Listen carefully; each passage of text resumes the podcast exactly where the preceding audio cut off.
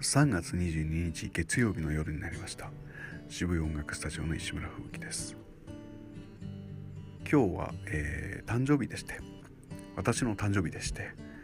えーと、メールやら、えー、お祝いの品やらいろいろなものが、えー、届く日でございまして。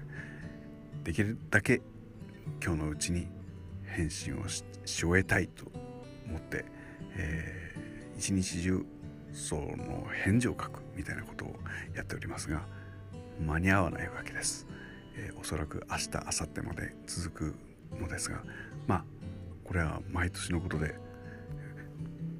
というのもねちょっともうありがたい話ですよね。本当に、えー、歌をやっていてよかったなと思います。歌やってなかったらこんなことなかっただろうね僕の場合ね。と信じています。というふうに自分の生き方を肯定するわけです。